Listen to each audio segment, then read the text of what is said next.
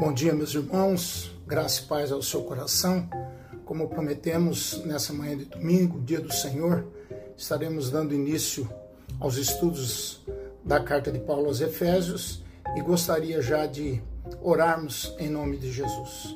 Pai, em nome de Jesus, oramos buscando ao Senhor, pedindo que o Senhor fale ao nosso coração, ministre a palavra ao nosso coração e nos dê as informações dessa carta tão maravilhosa que Paulo escreveu, inspirado pelo Espírito Santo a nós, que chegasse até nós hoje, no ano de 2020, para que fôssemos ministrados e abençoados pelo teu santo e bendito nome. Nós te adoramos, Pai. Pedimos que o Senhor revele a tua palavra ao nosso coração, em nome de Jesus. Amém. Nós queremos passar uma ideia geral da carta. É, o tema e o versículo principal dessa carta, o tema é os privilégios e responsabilidades da igreja, o corpo de Cristo. Temas e privilégios. E o principal versículo desta carta se encontra em Efésios 1, 22 e 23. E pôs todas as coisas debaixo dos pés, e para ser o cabeça sobre todas as coisas, o deu à igreja, o qual é o seu corpo Logicamente que toda carta escrita naquela época, é, com a vontade de Deus, com a inspiração do Espírito Santo, tinha os seus destinatários. E os seus destinatários eram os santos que viveram em Éfeso, fiéis em Cristo Jesus. Então ele escreve essas, essa carta aos Efésios com importâncias maravilhosas para a igreja daquela época e para a nossa igreja nos dias de hoje as nossas igrejas no dia de hoje, quais seriam essas, essas importâncias? Em primeiro lugar, o grande número de sermões, estudos bíblicos, livros teológicos que fazem parte do uso da carta aos Efésios. Confirmam o seu título de ser a rainha das cartas de Paulo. Efésios é a rainha das cartas de Paulo, das cartas mais pastorais de Paulo. Logicamente que Romanos é a carta mais teológica, mas é, a carta de Efésios é chamada também é, a rainha das cartas das epístolas de Paulo. Outra importância é que uma carta que nos dá uma excelente base na doutrina bíblica da igreja, nos ensina muitos aspectos práticos da nossa vida cristã. E como nós dissemos é, naquele post anterior que nós fizemos, nós falaríamos hoje sobre as bênçãos espirituais para o povo de Deus. É interessante nós notarmos que a carta aos Efésios é uma das mais ricas do Novo Testamento. Ela aparece uma síntese de todo o cristianismo. As doutrinas básicas de fé estão nelas contidas, como nós veremos nessas lições a seguir. Eu queria que você ouvisse, ouvisse, prestasse atenção, acompanhasse esses nossos estudos e tivesse, em primeiro lugar, uma panorâmica dessa carta. O autor, como nós todos sabemos, é Paulo, o apóstolo Paulo. Os destinatários, como eu disse, eram os santos que viviam na cidade de Éfeso, fiéis em Cristo Jesus. Capítulo 1, versículo 1 já nos mostra quem são esses destinatários. Éfeso, é bom a gente saber, era uma cidade originalmente uma colônia grega, mas na época de Paulo era a capital da província romana da Ásia era sede do culto a Deus Diana. Em Atos 19, 28, é, Lucas confirma essa, essa informação. Qual é a mensagem da carta de Paulo aos Efésios? O que Deus fez por meio de Jesus Cristo e continuará fazendo pelo seu Espírito ainda hoje, a fim de edificar uma nova sociedade, o corpo de Cristo, a igreja, nós irmãos e irmãs, como família, como povo de Deus. É, qual é o tema central dessa igreja? A nova sociedade em Cristo. A igreja. A igreja é vista por Paulo como a família da fé. E a família da fé, segundo Paulo, é mais importante que a família consanguínea. Efésios aqui é pura eclesiologia. Paulo vai falar da igreja, dos cristãos reunidos em nome de Jesus, pela ação do Espírito Santo, no poder do Pai Criador.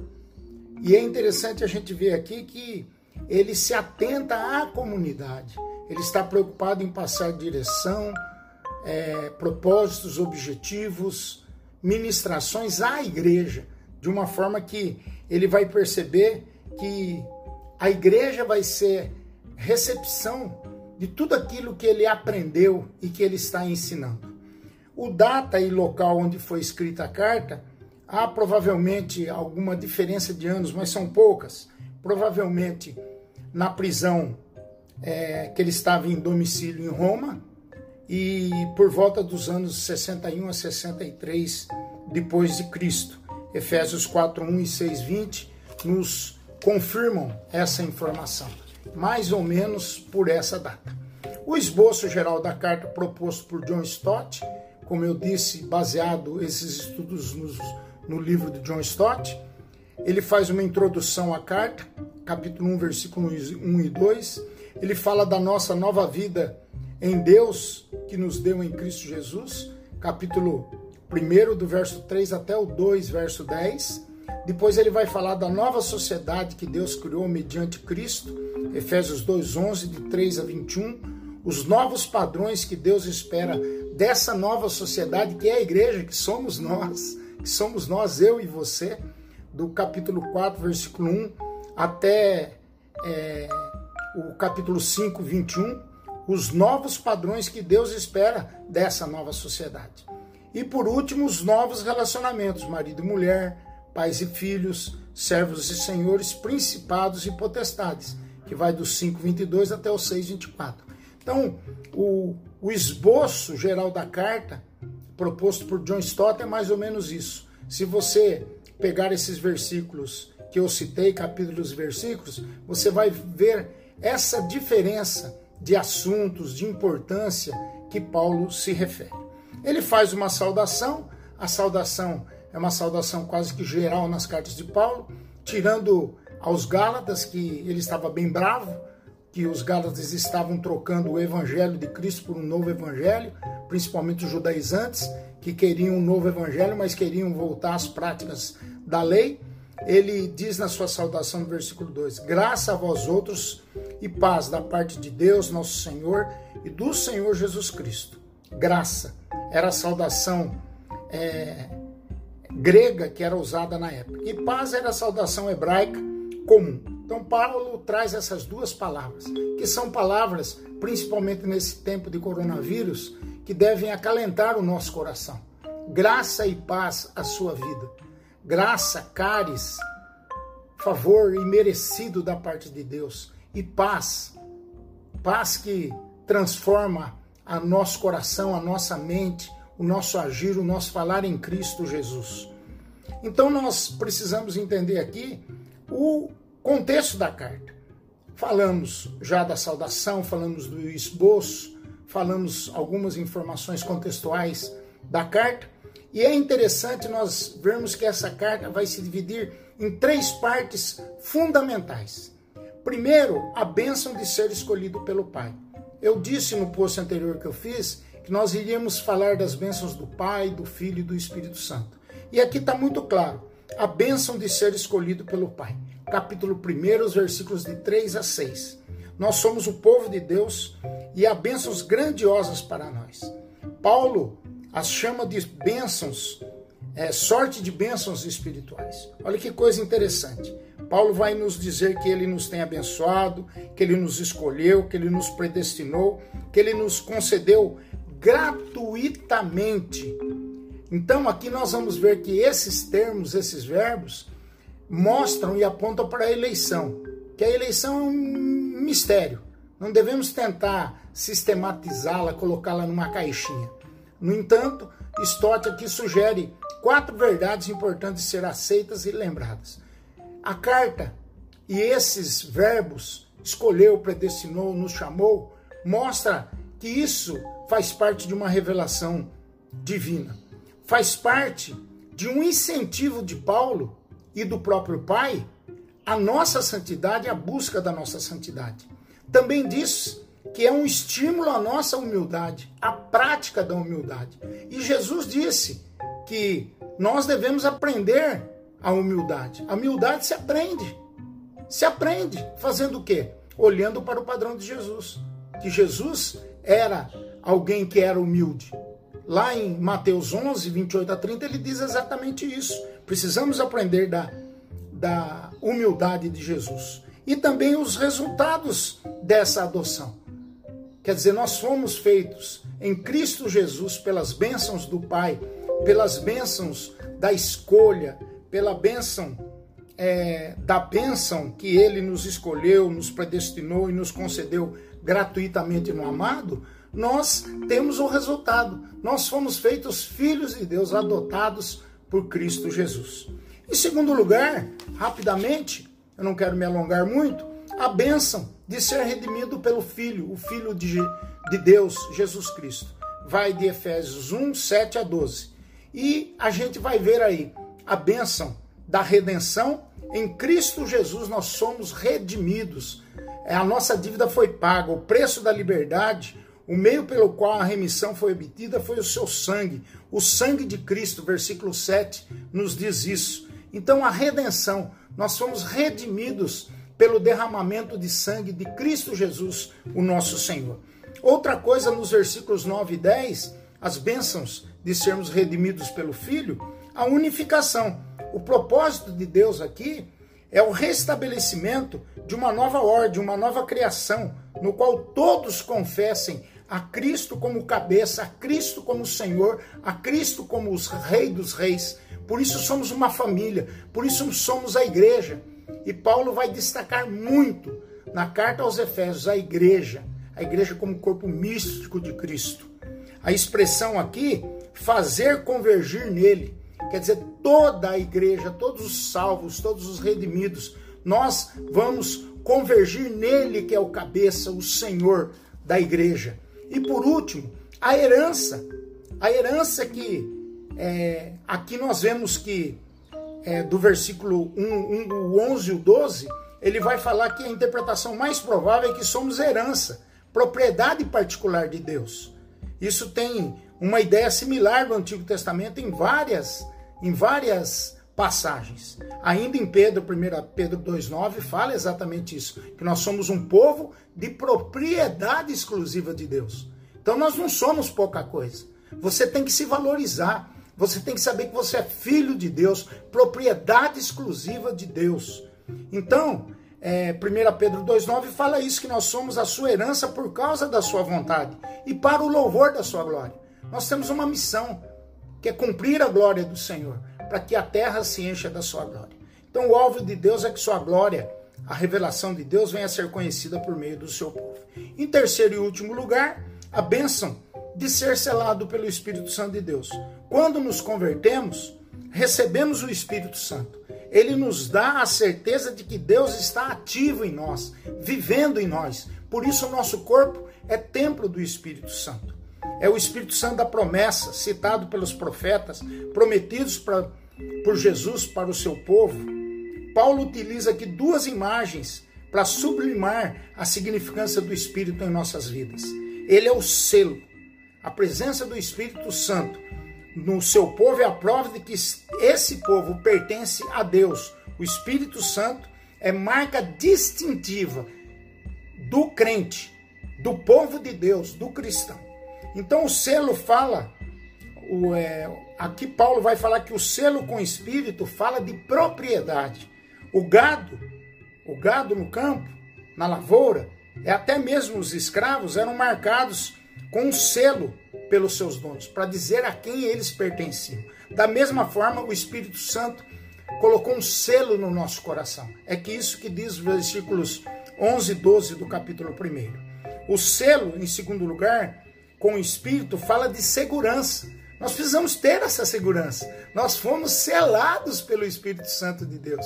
Glória a Deus por isso. Então a Bíblia tem várias ilustrações deste uso. Quando o rei Dario selou a boca da cova dos leões, lá Daniel não tinha condições de sair. No tempo em que Esther era rainha, o rei usou seu anel para selar suas cartas e documentos. E uma vez feito isso, feito isso, ninguém poderia alterar, ninguém poderia fazer nada. Pilatos fez a mesma coisa quando ordenou que os soldados guardassem o sepulcro como bem vos parecer, diz o texto lá. E eles guardaram, guardaram a pedra do, turno, do túmulo. Então, é interessante nós notarmos essas duas questões do espírito. Ele é selo como propriedade e ele é selo como segurança. E para terminar, ele é penhor. Ele é penhor das nossas vidas. Ele é penhor. Penhor é aquilo que é dado como garantia. Antigamente, hoje quase não tem muito isso, mas antigamente a gente ia à Caixa Econômica Federal, que era a única que fazia, Caixa Econômica Estadual, quando tinha esse banco, era a única que faziam o penhor. Você levava uma joia, pegava o dinheiro pelo valor das joias, e quando você tivesse o dinheiro, você ia lá e tirava sua joia do penhor.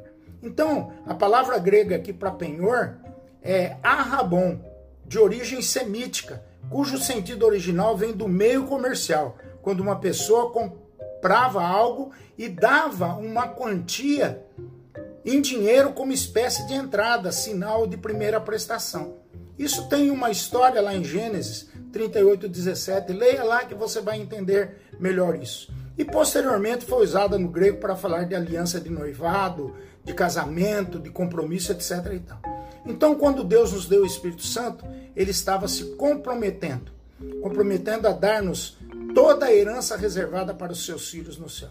Isso deve alegrar o seu coração. Foi dado uma herança para você, para você reservada nos céus, reservada na Nova Jerusalém. Isso deve motivar o seu coração a ter mais fé, a buscar mais a Deus, sabendo que Deus nos deu o Espírito Santo como penhor, como segurança e como propriedade sua, acima de tudo. Então, a gente precisa entender que para os dias de hoje a gente precisa fazer uma pergunta. Porque toda pessoa que diz estar em Cristo deve ter essa segurança que o Espírito Santo oferece. Por tudo isso que nós falamos, o penhor, a situação das bênçãos que o Espírito Santo nos cela, a bênção do Espírito, as bênçãos do Filho, somos redimidos, somos unificados, somos temos a herança de Cristo e somos abençoados porque nós somos escolhidos por Pai. Isso é uma revelação divina, uma revelação que incentiva a santidade, a humildade, a adoção. Somos e pertencemos à família da fé. Semana que vem nós iremos falar um pouco sobre oração para iluminação e conhecimento. Texto muito conhecido de Efésios 2, principalmente de 1 a 9, que é uma oração de Paulo, uma oração diferente que nós estaremos é, estudando na semana que vem. Fique firme, Deus abençoe você, abençoe a sua família, que você se preca... é, é, tenha as precauções devidas em relação a essa pandemia que está aí. Não saia da sua casa.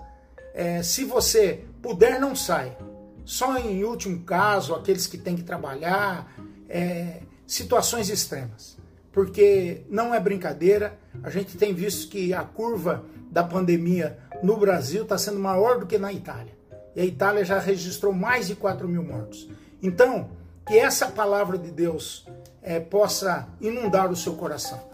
Que esse estudo possa trazer essa ideia que as bênçãos do Pai nos dão, que é uma revelação divina, que é um incentivo à nossa santidade, que é um estímulo à humildade e que é um resultado da adoção. Nós fomos adotados em Cristo Jesus para Deus. Pense nisso, reflita sobre isso e que Deus nos ajude, que Deus nos dê uma semana abençoada em nome de Jesus. À noite nós estaremos fazendo uma pregação também e divulgando, postando em torno das 19 horas. Fique esperto, fique ligado no WhatsApp, nos grupos da igreja, para que você receba alimento diário da palavra de Deus. E a partir de segunda-feira eu estarei orando todos os dias com a igreja. Estaremos colocando um tema para a oração. Nós temos muito tema. Colocaremos um tema para que esse tema seja é, orado ou vários temas para serem orados em nome de Jesus. Deus abençoe a sua vida em nome de Jesus. Amém.